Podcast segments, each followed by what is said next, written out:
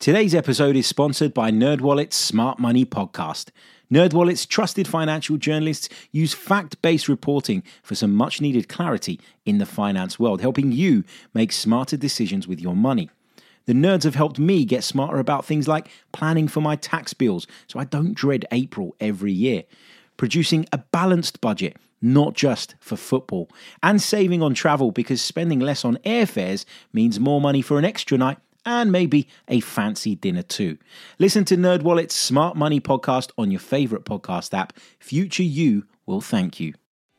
What's so special about Hero Bread's soft, fluffy, and delicious breads, buns, and tortillas? Hero Bread serves up 0 to 1 grams of net carbs, 5 to 11 grams of protein, and high fiber in every delicious serving. Made with natural ingredients, Hero Bread supports gut health, promotes weight management, and helps maintain blood sugar. Hero also drops other limited edition ultra low net carb goodies like rich flaky croissants and buttery brioche slider rolls. Head to hero.co to shop today. Mikel Arteta's Arsenal travel to face their former boss Unai Emery this weekend. Aston Villa are in irresistible form at home. The last side to win at Villa Park in the Premier League. Yep, you've guessed it. The Arsenal. Can they do it again? We preview the fixture right here on the big match preview on the Chronicles of a Gooner podcast. Let's go.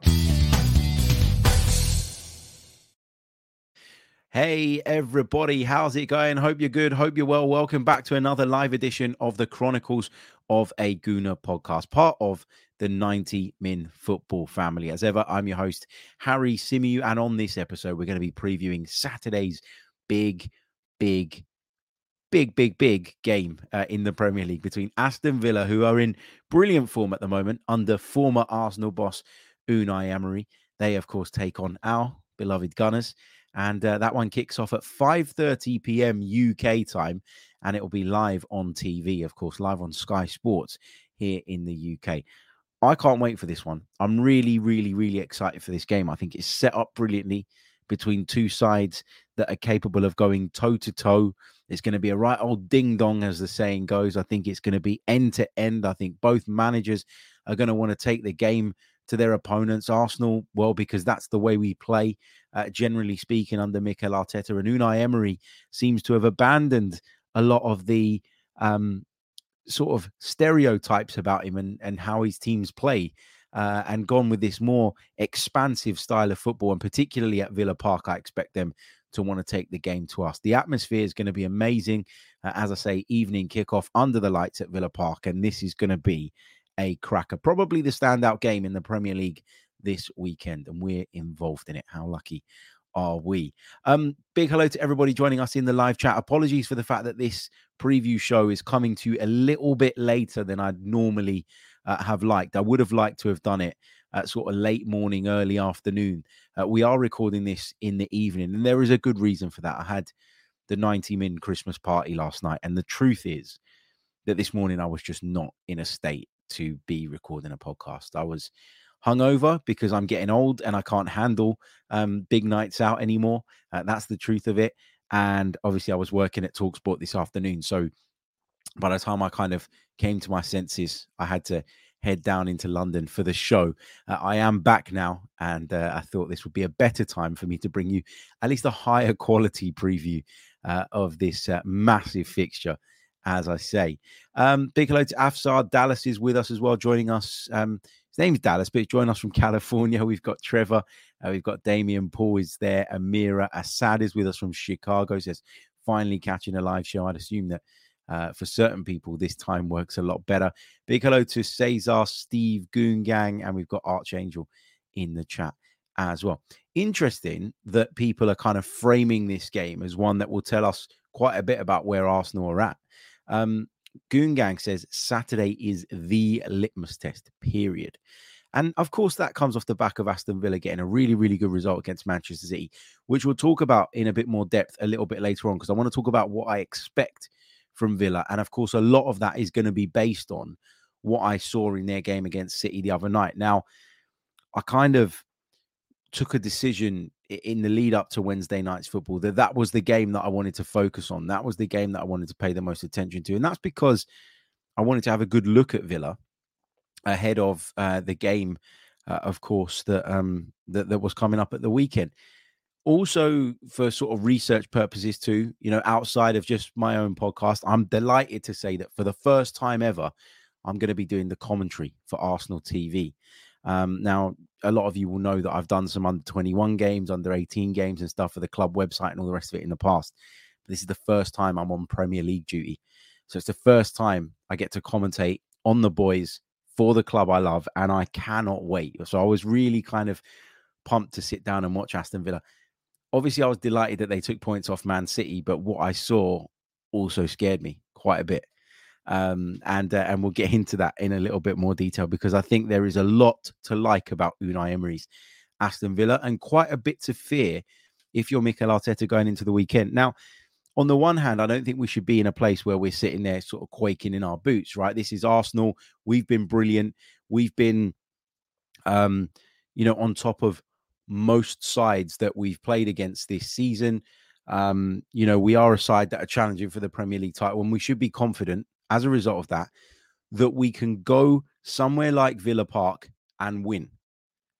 But at the same time, you have to respect your opponents. You can't sleep on your opponents. You can't rest on your laurels, and you need to appreciate and acknowledge where their strengths lay so that you can go out there and do whatever you can within your power uh, to make sure that you're best equipped and in the best possible place to take the result that you want. And I think that Mikel Arteta may have to make some tweaks and adaptations to the side that played against Luton, for example, in order for us to stand a great chance of picking up the result. And we'll get onto that uh, shortly as well.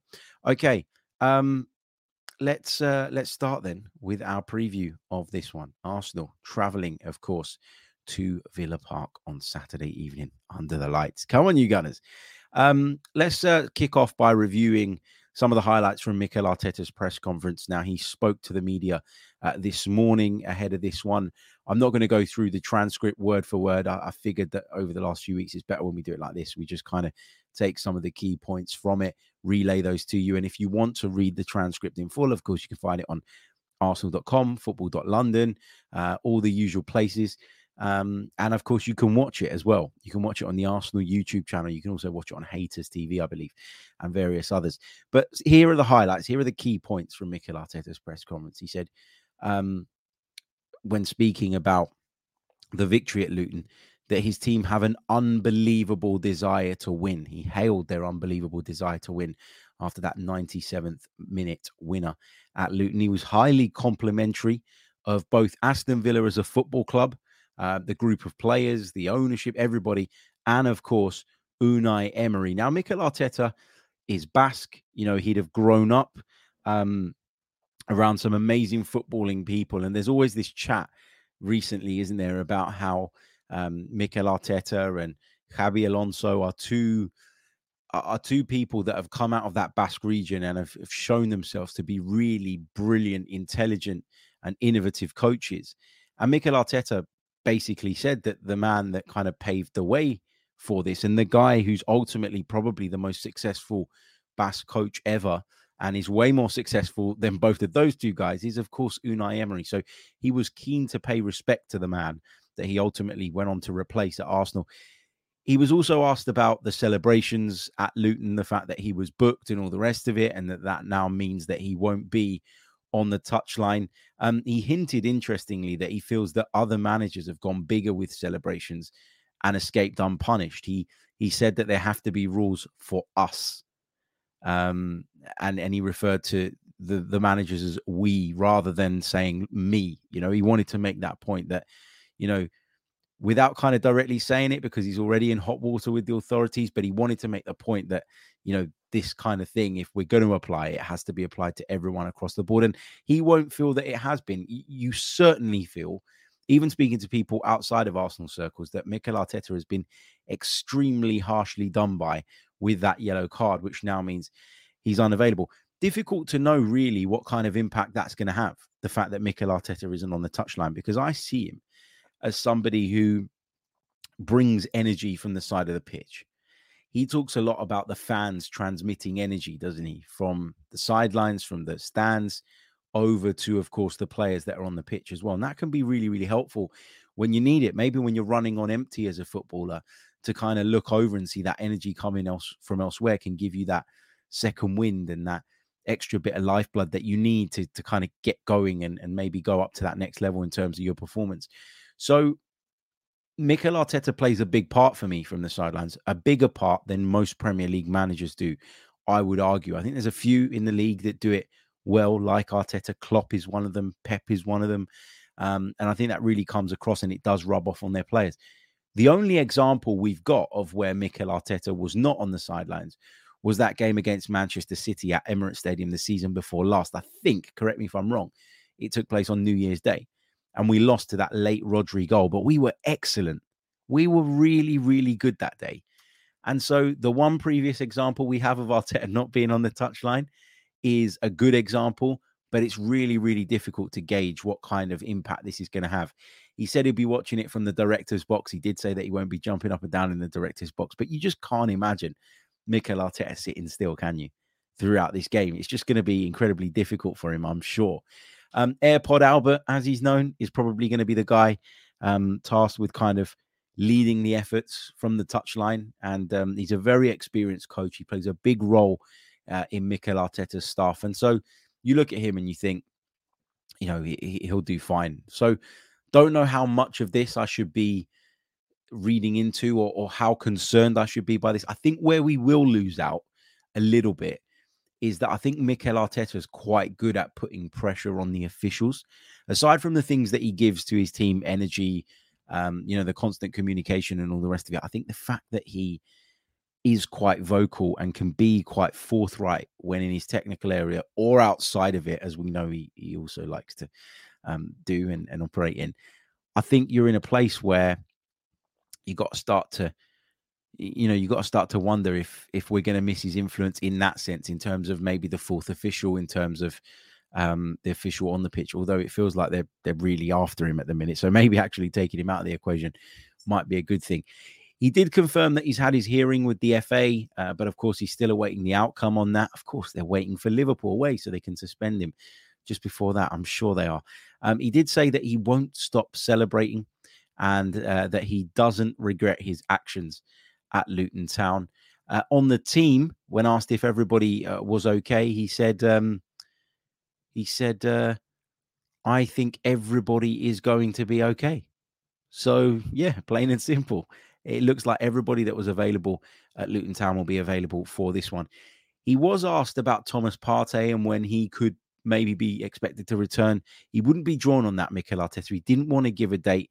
Uh, somebody said that there have been suggestions that, of course, he could be back for the trip to Liverpool. Mikel Arteta said, look, that would be very soon. Didn't want to give too much away. But if he was to return ahead of Liverpool, I don't think anyone would be surprised. Mikel Arteta has um, has previous when it comes to kind of keeping his cards close to his chest uh, with regards to injuries. So um, yeah, he did say that we've got five key players missing, which is true, hinting uh, that we may have to make a move into the transfer market in January. So those are the highlights from Mikel Arteta's press conference ahead of the trip to Villa Park on Saturday. Right, it's time to dive into our statistical preview. If you look at the head to head in the Premier League between Aston Villa and Arsenal, there have been 56 meetings between the sides. Arsenal have won 31 of them.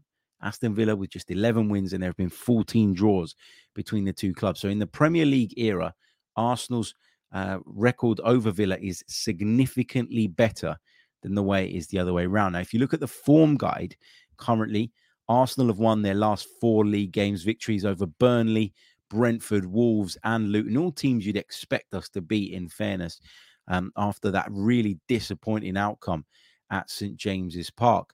Aston Villa have only got three wins, but they've picked up some impressive wins against some good opponents and at some difficult places. You've got to give them credit. Uh, they won, obviously, at home on Wednesday night against Manchester City. Leon Bailey's deflected effort making the difference that night. They uh, drew, of course, away at Bournemouth the week before that, which was a slightly underwhelming result. But we've said it all along. Unai Emery's the perfect fit for Aston Villa because there isn't that pressure and expectation to win every single game.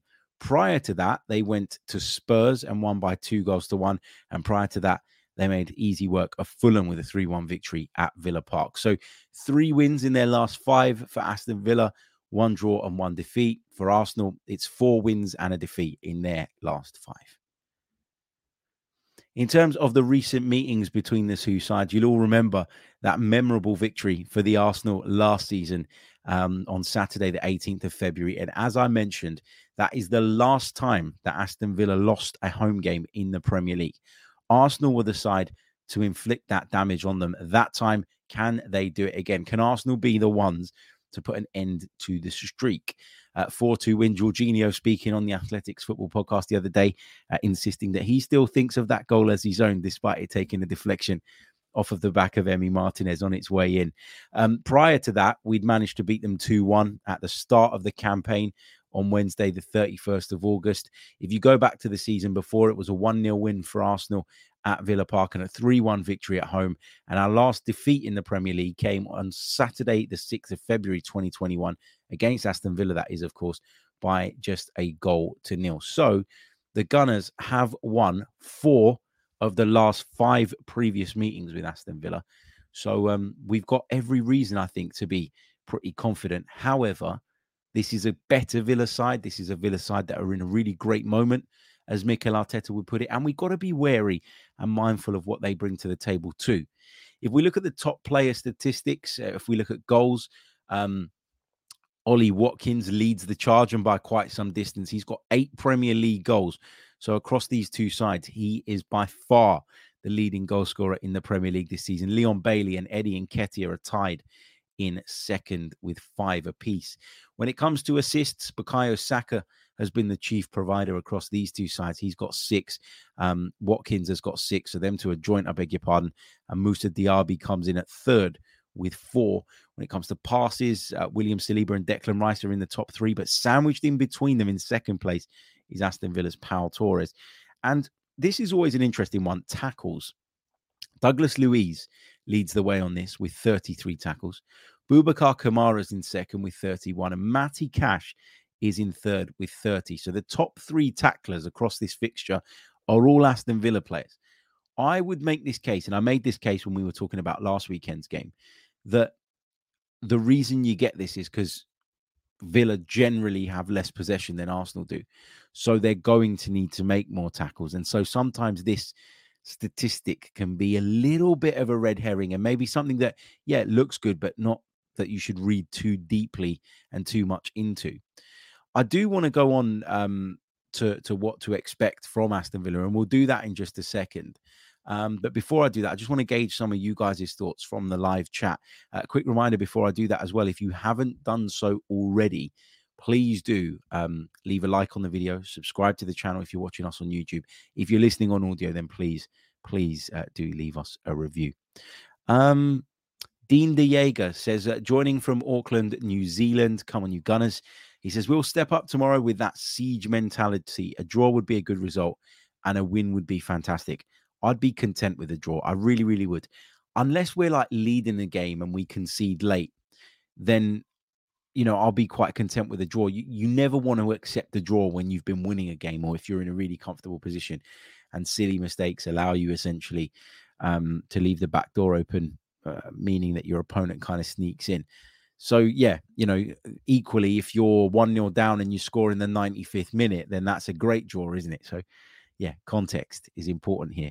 Uh, Richie says, Is Arteta able to communicate with Albert um, within the 90 minutes?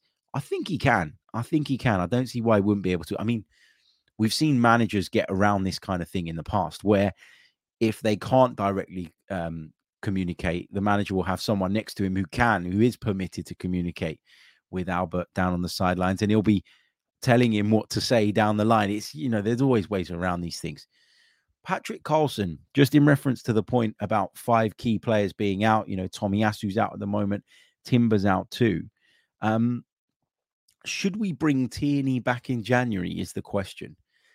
I don't know. I don't know that Kieran Tierney is going to want to come back in January. And I guess that would be really dependent on what the situation with Jurrien Timber looks like and how long Tomiyasu is expected to be out for. But it's an option, of course, that Arsenal have and um, should utilize if the circumstances require that. I, am not sure that we'll get to that point. I'm hoping that we don't get to that point where we need to call Kieran Tierney back because I don't think that's helpful for um, us because we're only coming up with a short term solution because clearly he doesn't really have too much of a future at Arsenal under Mikel Arteta.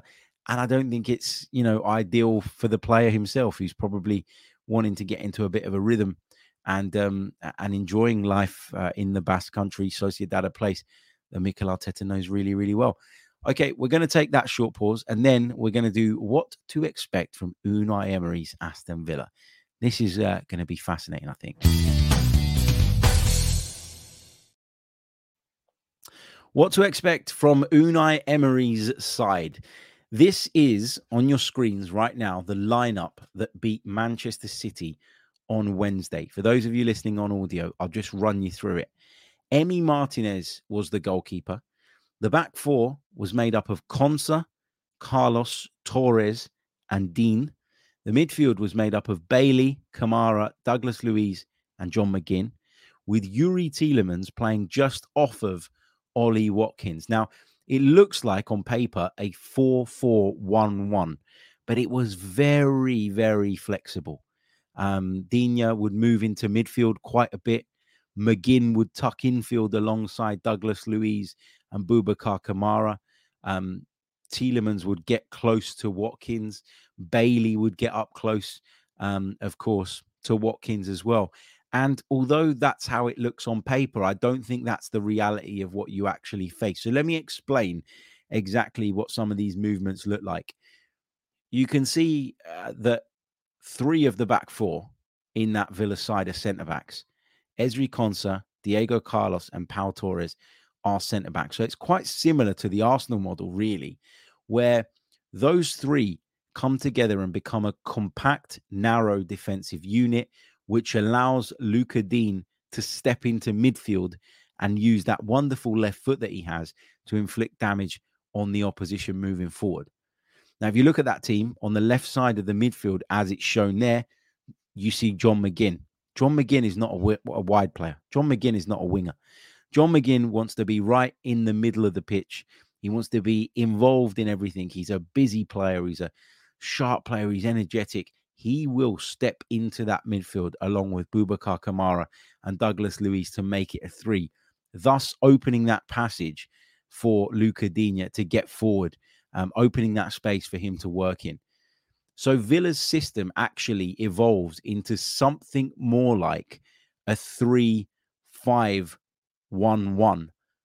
Maybe a 3 5 2 if Tielemans gets really close to Watkins or if Bailey does that from the right wing. So I expect in possession for us to see that adaptation from Aston Villa. And it's very similar to the game model that we play with. And that's why I was able to recognize it quite quickly when I watched Aston Villa game against Manchester City the other night. On that night, Douglas Luiz, John McGinn, and Leon Bailey, in particular, I thought everyone was, but in particular, those guys were outstanding. Will Aston Villa play with the high line? I think they will. I think that's what Aston Villa want to do at this moment in time. Will they drop off 10, 15 yards potentially um, from where they kind of normally set up their high line? I think they might because of the threat that Arsenal have with Bukayo Saka and Gabriel Martinelli. If they don't, this is going to be one hell of a game. But I will expect them to just drop off that little bit deeper. So rather than pushing right up to halfway at times, you might see them 10, 15 yards deeper, just kind of sinking back slightly in order to protect themselves and limit the room in behind for the likes of Saka um, and Martinelli to operate in, particularly given Gabriel Jesus is so good at threading that all together, particularly given that Martin Odegaard uh, looks like he's on his way back towards his best form and he is likely to be in the side. So, yeah, I think it's going to be fascinating, but that's what I expect. One of the things I took encouragement from when watching Villa the other night was the fact that they put so much energy into that game, as you need to, to beat a Manchester City side. But that made me think that, hold on, if they're putting that much energy in, what happens against Arsenal at the weekend if they're not having much of the ball come 60, 65 minutes? Are we going to see a drop off from Unai Emery's side? He's been really, really fortunate with injuries this season. I think going into that midweek round of games, he'd had eight of his best 11 available for every single game so far. So there's a real continuity with that Aston Villa side. Will the energy levels drop? I think one of the things he could do to try and kind of keep those energy levels high and, and obviously refresh, um, uh, you know, one particular area would be to bring Moussa Diaby back into the side, top, top player. I know a lot of Arsenal fans wanted us to go out and get him. But that would mean probably replacing Leon Bailey. And I just think that Leon Bailey was so good. He's finally found some consistency in recent times. He was so good against Manchester City, ended up scoring the winning goal. It would just feel incredibly harsh if he was to be taken out of the side. But that is an option that Unai Emery has available to him if he wants to um, freshen things up. I've put in my notes an energetic performance expected from Aston Villa. Yes, because that's how they play. That's what they know. That's what they do, generally speaking, under Unai Emery. However, will they be able to maintain that for the entire 90 minutes? And is this a case of Arsenal having to turn up, be compact, be organized, not allowing themselves to fall in any traps, and then being confident in the fact that as the game goes on and the spaces open up, and Mikel Arteta has, you know, what I call finishers on the bench the likes of Trossard, maybe even Kai Havertz this weekend as well. Does he kind of bank on trying to take the game late on and relying on his defensive unit that, with the exception of the Luton game, has been pretty solid in recent times? There'll also be that extra bit of motivation, won't there, for Unai Emery and Emi Martinez, given their history with Arsenal Football Club. Fingers crossed that doesn't come back uh, to bite us. But that's what I expect uh, from Unai Emery's side this weekend. And so that brings me on nicely to the starting 11 that I would pick to play in this game. Now, you're going to be surprised. I think some of you will be because I've made um, a, change, two changes to the side actually, um, that played, of course, at Luton Town the other night. The interesting one, I think, is the goalkeeping situation. Don't want to go over this again. I'm bored of it. I'm sick to death of it. But I would continue with David Raya in goal. And I'll just briefly explain why. I think generally, over the last few weeks, Arsenal have defended really, really well. That's undeniable. David Raya has played a part in that. Has it been the biggest part? It's been a bigger part than Saliba or Gabriel? No, I don't think it has, but he has played a part. That is for certain. One of the criticisms that Arteta has faced over the last few weeks is that he is somebody who um, has created this environment where both goalkeepers are so nervous of making a mistake that neither of them are able, when given an opportunity, to perform anymore. That's what the accusation is. It's he's created this problem, he's created this mess, he's pitted them up against each other. And as a result of that, when Raya plays, he's nervous all the time. Um, afraid of making a mistake that's going to cost him his place. And when Ramsdale comes in, he's petrified of making a mistake himself. If you are criticizing Mikel Arteta for that, and that's your reasoning and that's your rationale, which it is for a lot of people, then you have to stick with David Raya. You have to want him to stick with David Raya this weekend. And the reason for that is because if you don't, if you say that after a bad night at the office for David Raya, the first time in a few games that he's looked a bit shaky, that you want him out and you want him replaced with Aaron Ramsdale, then you are essentially calling for the very thing that you criticized Mikel Arteta for doing. You are calling for that ruthlessness, the ruthlessness that we've all been saying has caused this kind of panic and uh, and and stress on our goalkeepers that has impacted their performances. David Raya is the number one, people, whether we like it or not. That is it. That is the situation. David Raya is the number one goalkeeper at Arsenal Football Club as of today, and I fully expect him to start in this game, by the way. My back four would be White, Saliba, Gabriel, and Zinchenko. Had Tomiyasu been available, he'd have been in that left back for me. He'd have been in that left back. Um, no doubt about that in my mind whatsoever. And I'm big on balance in a football team. And as a result of um, Tomiyasu being unavailable, Zinchenko is is the the one that comes in for me rather than Kiwior. But that also impacts my thinking in midfield. And I think that with Zinchenko at left back, who's obviously going to come into the middle of the park, I don't think that we can get away with playing Rice, Havertz, and Odegaard. So I would go with Jorginho, Rice, and Odegaard. It's a fixture that Jorginho uh, did really well in last time out, of course. Um, but also, I think that's the midfield that gives us just a little bit more stability. And I think we're going to have to defend a fair bit um, at Villa Park. And I just look at the way that I expect their midfield to morph into this midfield trio at times, which is full of energy.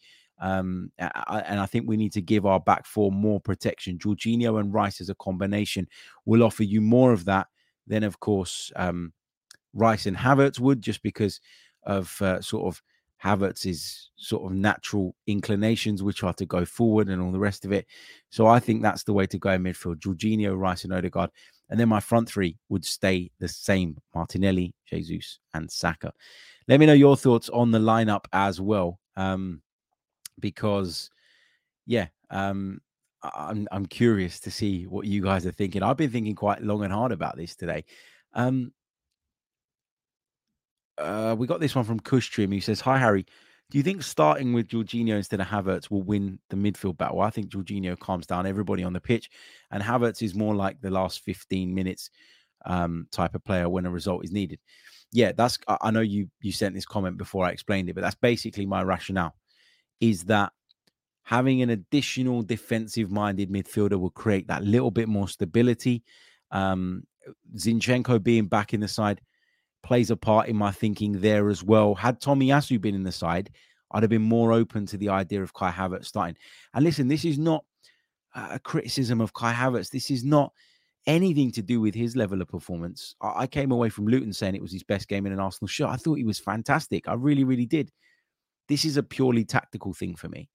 And um, and I think that Kai Havertz is the type of player that when this game is potentially stretched, when Villa maybe run out of gas towards the end because of the uh, demands of that victory over Manchester City, he might be perfect to come on and maybe win us the game. But at this stage, um, I'm I'm kind of leaning towards this setup and this uh, formation. Khalid is a little bit worried uh, about the idea of putting Jorginho in the side because of uh, the pace he expects this game to be played at. Cesar says, Has Arteta really created this mess going back to the goalkeeping situation again? Or is it something created for the media? It's pretty obvious Raya is the number one and it's not really a competition. Yeah, I think it's obvious. Um, but I think when Raya puts in performances like the one he did at Luton, he's not really helping his his uh, um, his manager out, is it? Because he's giving him something to answer um, that he wouldn't normally need to answer if the goalkeeper was performing um, to a decent level. Okay, um, Nav says, I agree, Harry. If you keep chopping and changing, Raya will end up losing even more confidence, and Ramsdale hasn't played in a while. Um, what else have we got? Raya Ray As says, No one can blame Arteta for making our goalkeeper nervous. No one. It's his decision, and Raya is his number one. Raya should be doing better than ever. Um, O'Malley says, um, Havertz with the second man runs against those high lines. You make a great point you make a great point, and I'd be lying if I, if I said that Havertz didn't cross my mind when I was picking my team. Now, remember, this is my team; it's not the team that Mikel's definitely going to pick, and and you know, it's just an opinion at the end of the day. But I just think that there are going to be periods in this game where we're up against it. I think more so than ever in 2023, football can be decided by substitutes. And I'm not saying that you want to hold something back, but to have Havertz and Trossard to be able to call upon, and even Eddie Nketiah, uh, if you want to, at a latter stage in the game, could be quite impactful and, and actually could prove to be the difference. I just think from the beginning, given that I think Villa could tire late on in the game, I would be wanting to keep it solid. We're away from home. You don't want to be up against it too much. You want to try and get some kind of foothold in the game nice and early to control the ball. And I think Jorginho, again, you know, would really, really help us with that. So that's the thinking behind the decision I've made. But I don't doubt that Kai Havertz could be effective uh, against Aston Villa. Not, not for a second. Um, Paul Morris says uh, the atmosphere at Villa Park is going to be intense and we will miss Arteta. Hopefully, we don't miss him too much, but the atmosphere is going to be incredible for sure.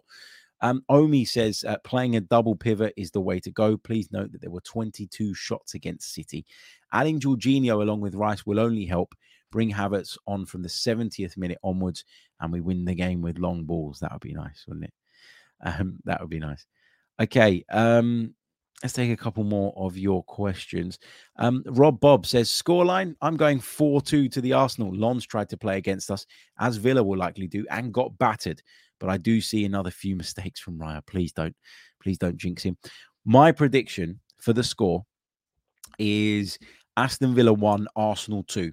Now, you'll note that I've got a few um, pretty close in the last few weeks. I certainly didn't get the Luton Town one the other night, but the two before that, I think I got one spot on and one I was a goal out. So, um, and that was that annoying goal that Matheus Cunha scored for Wolves late on, which meant nothing in the end, but was incredibly frustrating.